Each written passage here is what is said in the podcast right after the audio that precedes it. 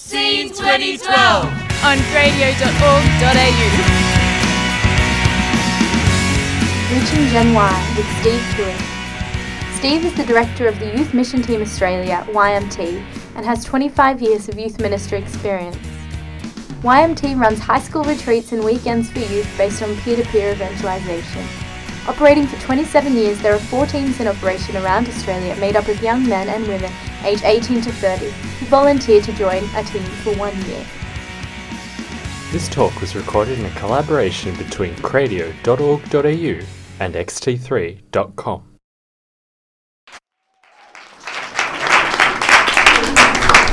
Thank you, Emily. G'day, everyone. How are we going? It's great to have you here. It's really, really great to have you here. Uh, and thank you for making the effort. It's pretty tough on a Saturday afternoon to, to be alert, to be switched on for a workshop, so thank you. Uh, as Emily said, uh, my name is Stephen Toohey. I'm the National Director for uh, Youth Mission Team Australia. And uh, uh, as Emily said, we've, we've got teams in a few parts of Australia, but our, our longest serving team is actually here in Sydney. So I'm, uh, I now work full time out of the national office, which is based in Wollongong. Which, if you don't know, most of you probably know Wollongong. It's about an hour south of Sydney. Um, and we have a national office and training centre in Wollongong, and it's the Sydney team who are based in the Hills District, uh, who are servicing the schools throughout the Sydney Archdiocese, um, Parramatta, Broken Bay, and, and also some country work in some of the regional dioceses around New South Wales, but predominantly uh, based in, uh, in Sydney. Uh, just on a personal note, uh, I'm, I'm married to a beautiful girl named Jenny. She's about uh, about that tall, and she's just lovely. She's really great. And we have four kids. Uh, our kids are um, we have a daughter Beth.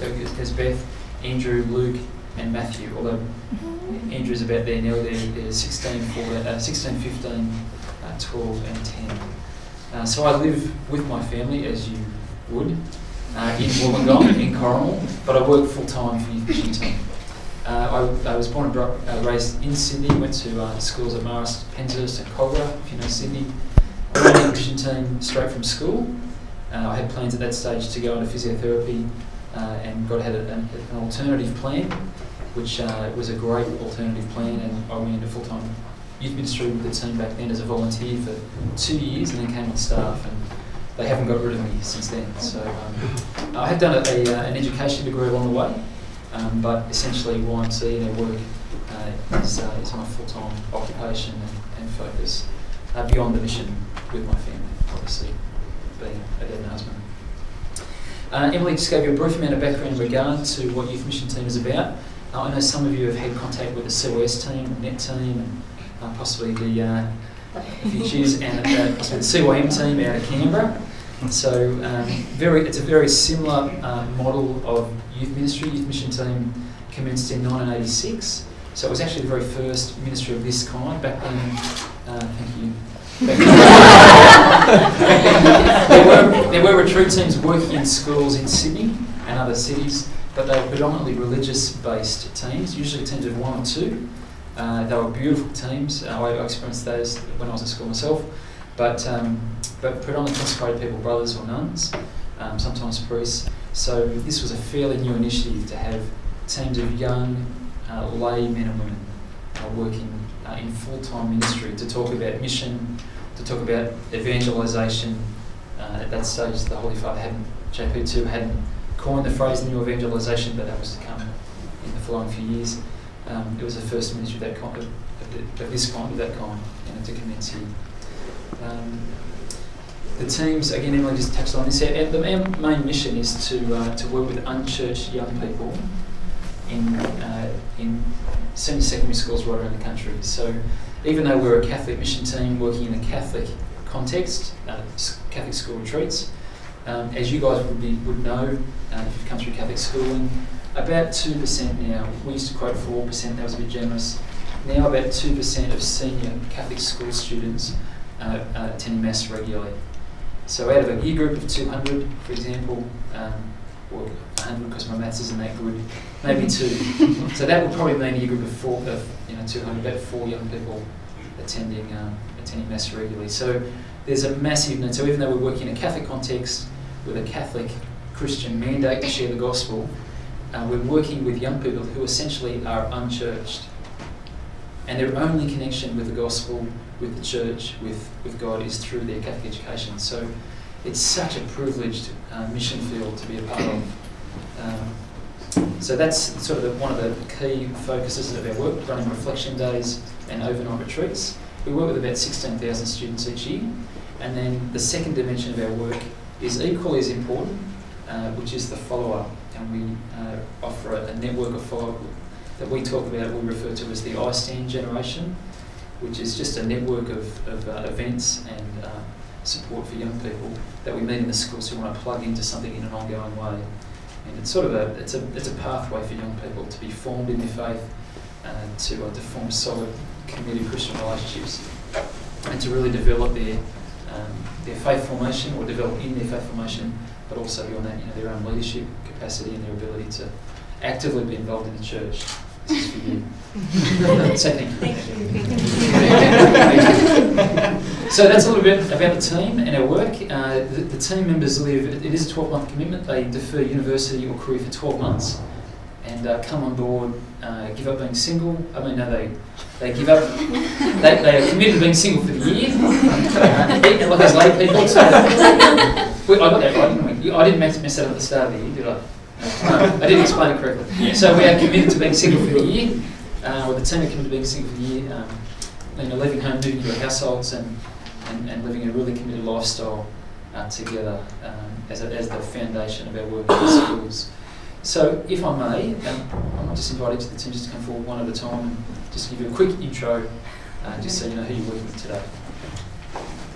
Oh, don't go come together. Oh. For sure. Okay. Hi, everyone. so, thanks, Craig. Hi, I'm Michael. I'm 23 years old. I'm from Sydney. Um, I'm the middle of three children, and last year I finished my university degree. I studied a Bachelor of Music at the Conservatorium, which is a music school in the city. Um, so I finished that last year, loved it. I play the flute, and um, when I'm not like listening to music, playing music, also love getting outside, playing soccer, um, running around, reading books, all that kind of stuff. So yeah, that's good about me. Hello, my name is Sarah. I am 20 years old and I move a lot, so I'm going to try and stand really still. Uh, I'm 20 years old. I'm originally from Melbourne, and I yeah, Melbourne, yay! Someone. Uh, originally from Melbourne, I have done. I, I normally say hairdress, hairdressing degree, but it's not a degree. Certificate in hairdressing, uh, and stop that team this year, and then hopefully primary school teaching next year. Um, yeah. Um, and I like jumping.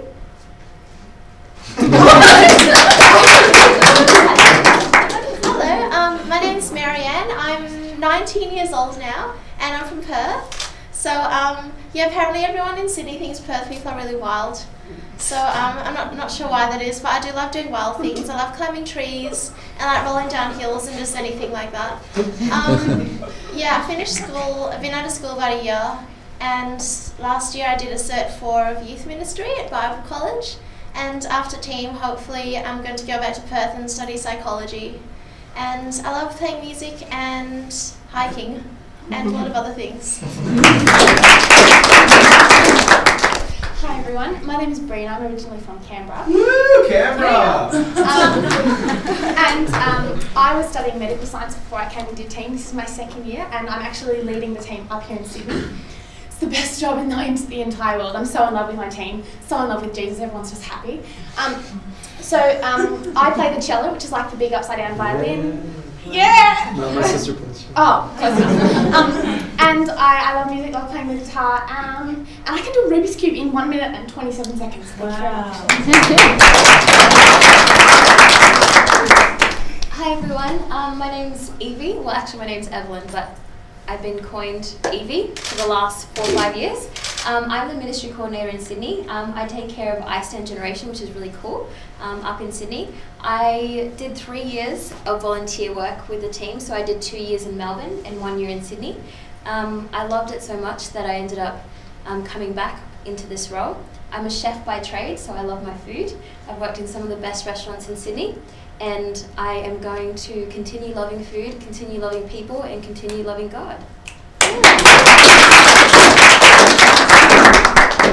Hello, um, my name is Claudia. I'm from Sydney. I'm 20, and last year I was doing a law degree at the University of Notre Dame. um, uh, yeah, aside from that, uni's pretty exciting, so that's the most exciting thing about me. Other than that, I love coffee. My whole team knows I love coffee. We just went to the Toby's Estate Cafe down in Woolloomooloo. Oh, so good. I look pretty calm, but in, like inside, I'm like right now. So. Um, hi everyone, I'm Nick. Some of you know me. I'm, I'm 18 and despite being the tallest, I am the baby of the team. Um, I love cricket. I finished high school last year. I want to do psychology, but I'm not too sure. Planning on going to Notre Dame next year. But yeah, just, I don't know. Love people. Love cricket. I have realised if you've read the, uh, the, small, the brief for this afternoon's workshop, it, the focus of the workshop is in regard to uh, reaching Generation Y with the message of the gospel in this current, at current time. Uh, and the, the, little brief uh, asks, poses the question uh, are there new strategies that are needed to effectively reach this generation of the gospel, or are there tried and true uh, methods that we can uh, depend upon? Uh, the answer to that question then poses, in fact yes, from, from our perspective. That, um, that yes, uh, we do need new strategies. We need to uh, release uh, the very best of our creative energy uh, for this purpose. There is not a more important purpose or, uh, or cause on the planet than the pro- proclamation of the gospel. So, yes, we need new strategies every year, every decade. We need to be exploring the very best of resources and creativity and planning to be able to invest that in this important work, in this vital work. However, uh, there are tried and true uh, fundamentals, principles, which will lead and guide us and should, should lead and guide our, our planning and our commitment to the new evangelisation. So we wanted just to very briefly, we don't have long this afternoon, by no means will it be comprehensive, but we just wanted to touch upon that, um, on that concept that you know, both are required, new strategies and identifying depending upon those true methods. Um, I mentioned our context. Our, our, context is working with unchurched young people, and again, this may or may not apply to your circumstances uh, in terms of ministry or uh, working in a parish or a uni or in your workplace or, or whatever the context might be for you. But our context is very much unchurched young people, and the proclamation of the gospel, the presentation of the gospel, uh, when it comes to unchurched young people, has to involve uh, a level of engagement which has to bridge the disconnection that they've already uh, either experienced or even uh, committed to. So again, you, you, I'm sure you're probably quite familiar in, in, other parts of the world. I would imagine the stats are, are very, very similar. But for t- uh, Gen Y, for young people today, most young people are um, would view with a, a, percentage of about two percent practicing their faith in Catholic schools. Not talking about state schools, about Catholic schools, two or less percent practicing their faith. Um, so you can imagine the sort of le- the level of disconnection that they would be uh, feeling in regard to, to the church generally. So most young people uh, uh, indicate a level of uh, alienation when it comes to uh, the practice of faith. Uh, they would see God and the church as being, for the most part, irrelevant to their day-to-day life. So um, by the time we work with, with students in years 10, 11 and 12, they've made some significant choices in regard to relationships, in regard to you know, other lifestyle choices in terms of their sexuality or uh, in terms of uh, drug and alcohol uh, involvement. So there's been a range of decisions that they've begun to make, or at least a level of experimentation um, that they've that they've already you know initiated. Um, sorry, just lost my train of thought. Young people disconnected. So they need to be engaged first and foremost. Uh, and I guess a, a, simple icebreaker that we use like that um, has that as its uh, initially as its number one aim. Most young people that we work with would tend to be um, uh, of the impression that it's going to be you know, any, any, retreat or message is going to be uh, either confronting and uh, disrespectful because it will be so overt, or it's going to be at best boring, or at least you know really fairly irrelevant to their the things that are important to them. So there needs to be that level of engagement. So we, we would use that as kind of that level of, uh, being on a, on a journey on a trip. In regard to the, uh, actual charade, the mime, um, we have the students involved in that particular I think we repeated a few times and have them involved. So there's a range of, uh, of, of uh, outcomes which are really positive for the students. In terms of the storyline, I guess part of our premise for today is that Gen Y, uh, there are some fairly clear, uh, clear and distinctive characteristics uh, which are being associated with Generation Y.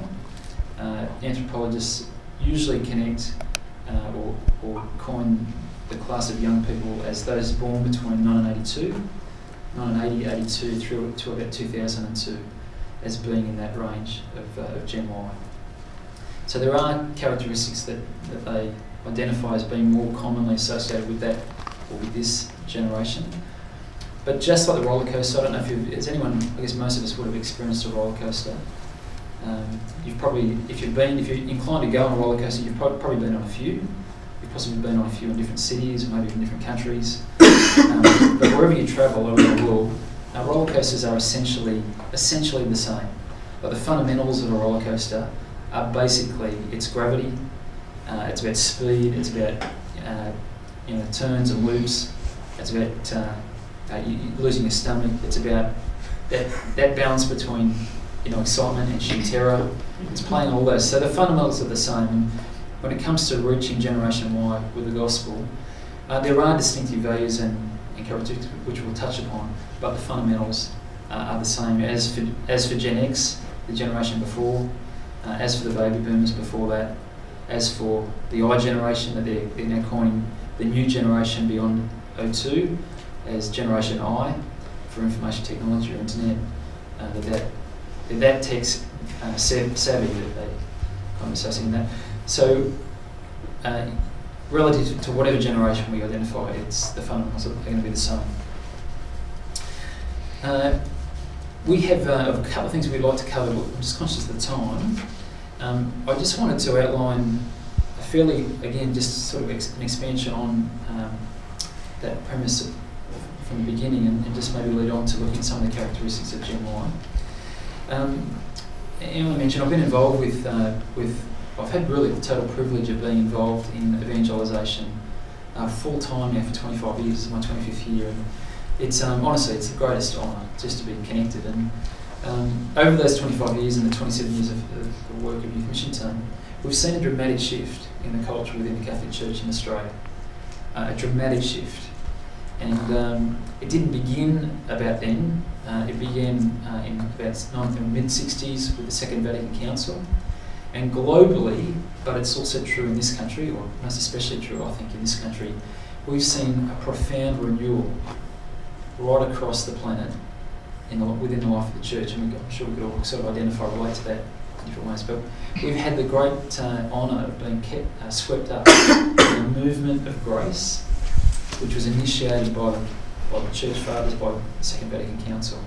And one of the most distinctive and profound things about that was this outpouring of grace of the Holy Spirit wasn't just upon uh, profoundly holy individuals who might have been living at different points in history, and through those individuals, those saints, or those monastic movements, that there was a renewal and the church was brought back uh, on track. that this current outpouring of grace upon the church uh, is for the lay people, it is for the laity. And, uh, and the everyday young people, especially everyday old people too, but I guess our, our context, especially Gen Y young people, everyday young people are being touched by this grace. So we're living in an extraordinary time and a time of great privilege. The premise I just wanted to put to you is that we have never had it this good.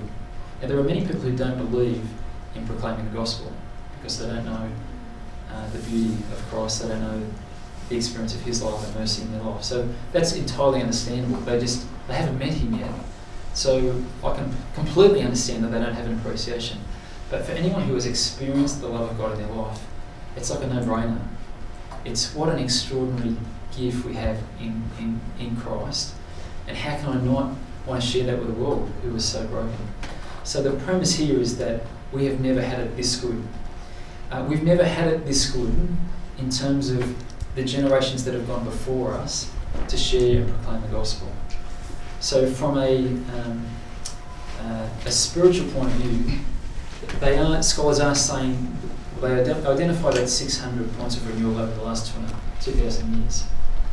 And, and people a lot holier and more um, uh, learned than I am are identifying this current time of grace for the church as being the most significant since Pentecost, which was obviously uh, probably a little hard to, to beat Pentecost of the church. And, okay, so we'll give Pentecost the top honour, but this current outpouring of grace, it would seem, based on scholars' interpretation of, of history, this is the most significant outpouring. So, from a spiritual point of view, um, uh, we have very few excuses as lay people. If there were renewals coming about in the monastic orders or from the Holy Father throughout, or you know, maybe as lay people would kick back, and if the church was still where it was, you know, the liturgy of the Mass is celebrated in Latin and the priest faced the other way during the liturgy of the Mass with his back, and we were more like spectators as it was prior to Vatican II, then I, I don't mean to put that crudely, you know, there, there, was, there, was, there was a beauty about that time as well, but if we were, as lay people, the other side of this time of grace, we could probably find some excuses about not really playing our part. But the fact that this current outpouring of grace is is characterised by by uh, enlivening the faith of, of, of lay people means we have every every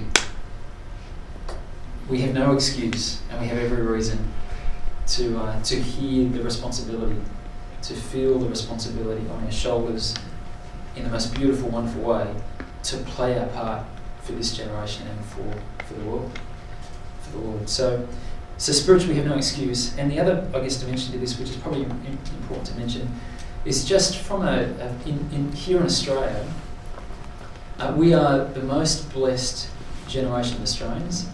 Uh, probably, you, know, you look at the, the current financial circumstances uh, globally, um, we are probably, well, we're certainly one of the, the strongest nations in the world economically.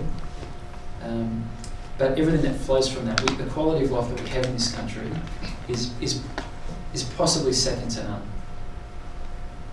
Um, like medically, if you get injured walking down the steps of St Mary's, you know, I just, I, you know, I won't go into my dramas, my injuries, but you can get injured in the most profound, ridiculous moment, profound part of Australia, and you can be guaranteed the highest quality medical care, you know, within hours.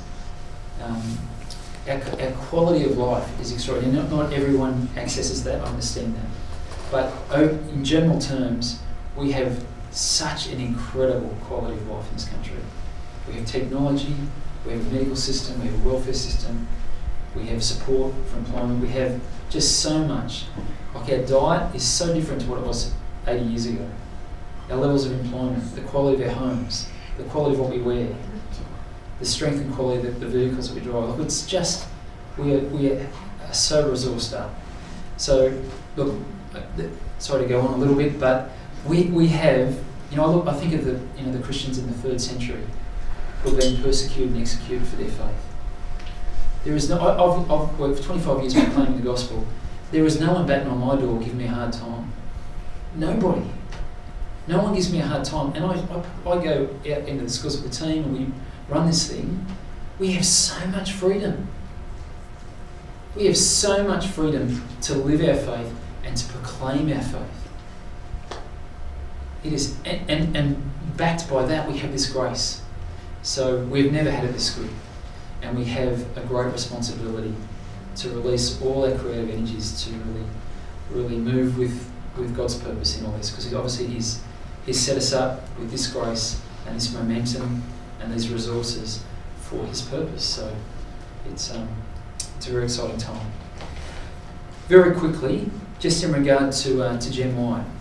Um, so it's uh, for those born 82 to 2002, would that be most? Could you raise your hand for Gen Y? Okay, so the bulk of us here. Great, so let me know if you think this sounds reasonable. Consolations for those who are Gen X. I'm, I'm one of them, brother. brother. we'll play long balls later. don't worry. now, those leading the charge for identifying uh, the characteristics of the various generations, particularly Gen Y, uh, it's not the government, it's not uh, the church, uh, it's not the Parents Association. Can you think of a sector of, of the first in, in society who would be interested in the characteristics of Gen Y, Gen- Generation Y. What sector of society? Marketing. Um, marketing, yeah. Yeah, the, the, the world leaders in the research on this stuff are actually the advertising companies who are, have a vested interest to understand what makes Gen Ys tick. Uh, not so that they can serve them, but so they can exploit them, sadly. But they're leading the way. Just let me know if you think these sound reasonable. These are some positive qualities in regard to uh, Gen Y. Uh, Gen Ys are the most educated generation on the planet up until this point. No. Yep. No. Okay, come back to you. Um, Gen Ys challenge the status quo and ask why. Uh, Gen Ys are tech savvy. Uh, they're not slaves to the corporate world, so they don't um, they don't have a sense of loyalty to the company or to their business. Uh, they- they'll pick and choose a, a job, and for as long as it, it suits them, they'll stay with it. For as long as it seems to serve their needs and fulfil them, and then they'll they'll, uh, they'll approach it more like a smorgasbord of employment opportunities, rather than a concept of locking into a company, you know, for life, which actually my dad did, you know, the next generation back. Uh, and they're, uh, they're, they're connected faster and more broadly than any, any previous generation. So, from a you know, social networking point of view or a technical point of view, that their Gen Ys are connected more than any previous generation. Uh, in the positive, so that was positive. Sorry. Uh, anthropologists and others, social commentators would comment that current Gen Ys. Now, this is no, this isn't coming from a Gen Xer. Okay, this is from the others who would coin these things. Uh, this current Gen Y generation is considered to be more self-centered than previous generations. Uh, there are questions about the level of responsibility that Gen Ys.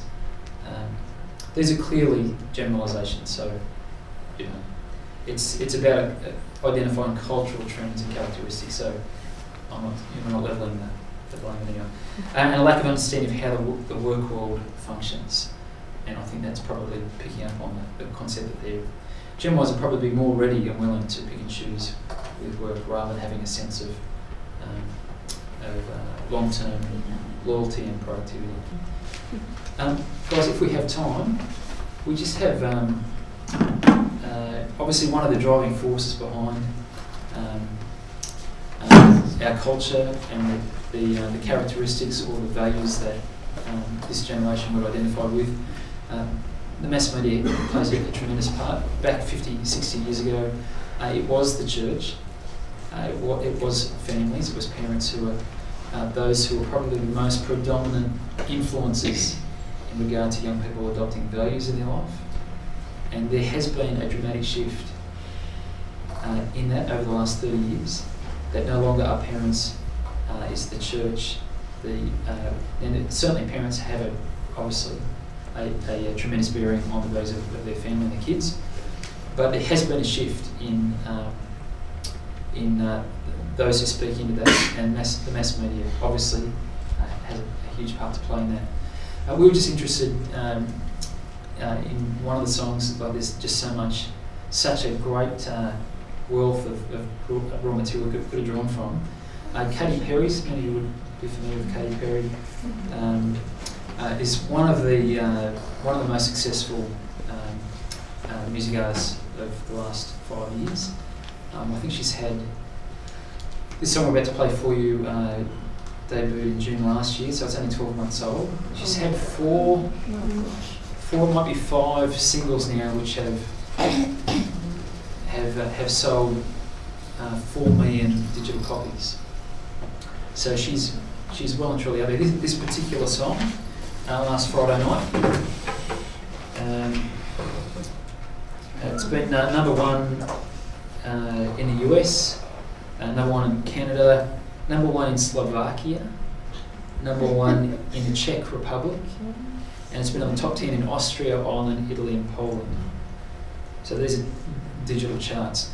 So the reason why I mention that is not just, we're not just talking about in the US, we're not just talking about in Australia or the UK, but the sort of influence that someone like Katy Perry can have uh, transcends cultures.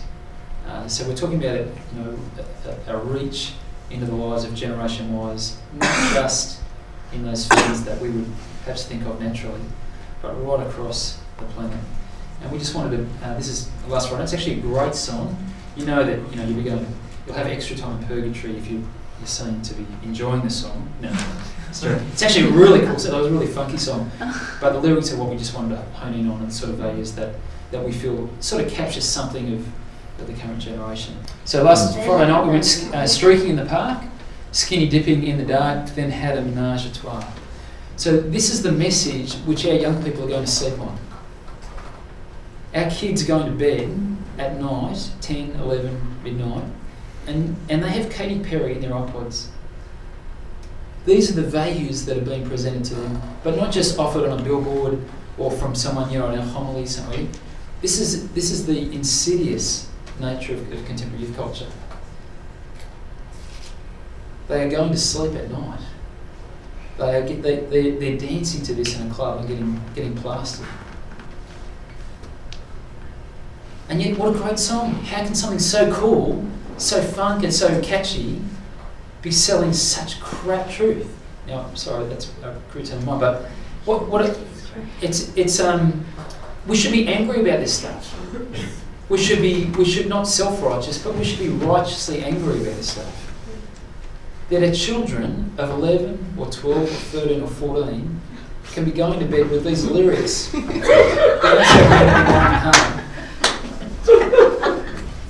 Very quickly, beyond the, um, you know, the, the desire, you know, for something better for our young people, which should well up within us, because they so deserve something better than this. They so deserve, you deserve, every one of you deserve better than this rubbish. It's great music, but it's it's gutter lyrics. I think look, just we've got a uh, just a, a, drum that we'd like to present to you, just as we lead into that. Um, just an example. When somebody we actually presented this at uh, World Youth Day in Sydney around well, a couple of years ago.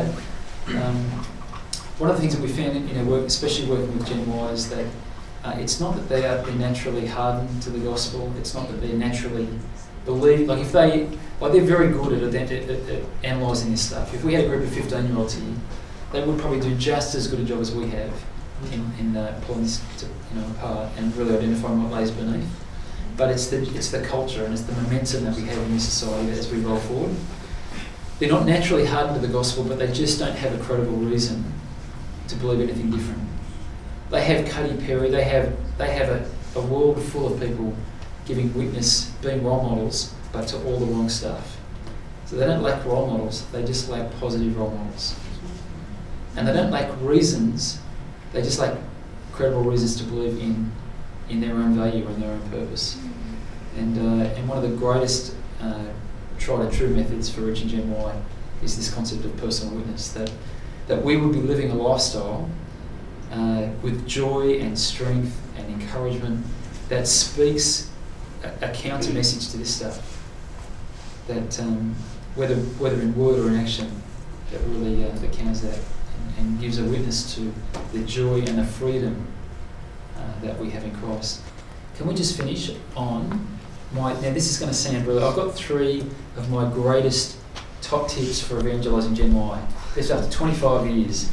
But I've got a. It comes with a censorship warning because you're going to think, come on, Steve, is that all you got after 25 years? Of course, it's incredibly simple. It's incredibly simple. But just based on what I've seen uh, in, in ministry with young people, Gen Y. Um, the three top tips that I've seen, and I still to this day try and uh, keep in mind and, and, and work with uh, in working you know, in the area of ministry. The first is to recognise and to never forget that this is God's work. This is not your work, and it's not my work. It's not even the Cardinal's work. It's not Bishop Porteous's work. This is God's work. This is 100% a work of the Holy Spirit. Event, the new evangelization, uh, conversion, people encountering the presence of Christ in their life, is not something that you or I do. We are simply the vessels, we are the instruments. And I know this, this is where I gave you the censorship warning. It's so simple, but it's so easy to forget. And yet, it is so simple, so easy to forget, and if you forget it, uh, you can end up in great disaster um, either either you won't be fruitful in ministry, or you'll be mentally your mental health will be in, in great danger. If you think this is your work and you start investing self in this, then you're going to get in God's way, and you're going to end up uh, not in a happy headspace at the end of a few years of that kind of ministry. This is God's work. You know, when John the Baptist talked about, I must, so John the Baptist sort of went ahead went ahead of Jesus in baptizing uh, in the Jordan. He was a precursor to the Messiah coming. And at some point he says in the scripture, in, in the gospel, uh, I must decrease that only he might increase. That John, who had a profile, he had followers, he was a bit of a champion, but he, he, he understood he needed, to he needed to decrease, that the Messiah, that Jesus could take, take centre stage for God, you know, for the Father's purpose to be achieved. And that, that has to happen in all of us. This isn't about us. It's not about us proclaiming ourselves or our great drums or ministries or strategies or, or our great youth group. This is about God's work. And uh, if, you can, if you can hang on to that, um, I, I, just know the freedom that's flowed in my life um, when, I've, when I've stayed close to that truth, that it's God's work. It's not just about avoiding arrogance and pride, it's about keeping your heart safe when you sleep at night because you don't go to bed carrying the burdens of the ministry that didn't go, go, go according to plan, knowing that it was God's work. So it's God's work, don't forget, uh, be yourself. Be yourself. Be you. Be who you've been created to be. And God will shine through who you are. If you drop the facade on, if you resort back to your old image of who you used to be when you were hanging with the lads and or the chicks, I don't know how the girls talk about it, but you know, it's, it's you be yourself, be free to be you, because that is God's greatest weapon. Be yourself, and again, it just keeps your heart protected, keeps you free, keeps you free. So it's God's work. Don't forget, be yourself, and just speak the truth. Just tell it as it is. Don't inflate it. Don't exaggerate it. Uh, but don't undersell it. Gosh, if Jesus has changed your life, then let that know. Let, let that be known. If He is the Lord of your life, if His joy and His peace and His love is better than anything else you've encountered, then let people know that. Don't, don't not let that be known. So, that was the first? It's God's work. Don't forget. Decrease that He might increase. Pray that they forget you, if only they might remember Jesus in you. So it's God's work. Be yourself.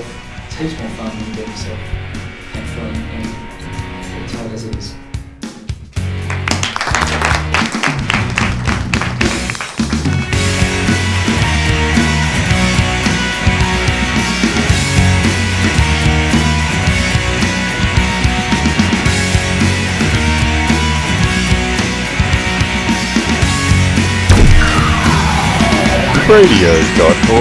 radio.org.au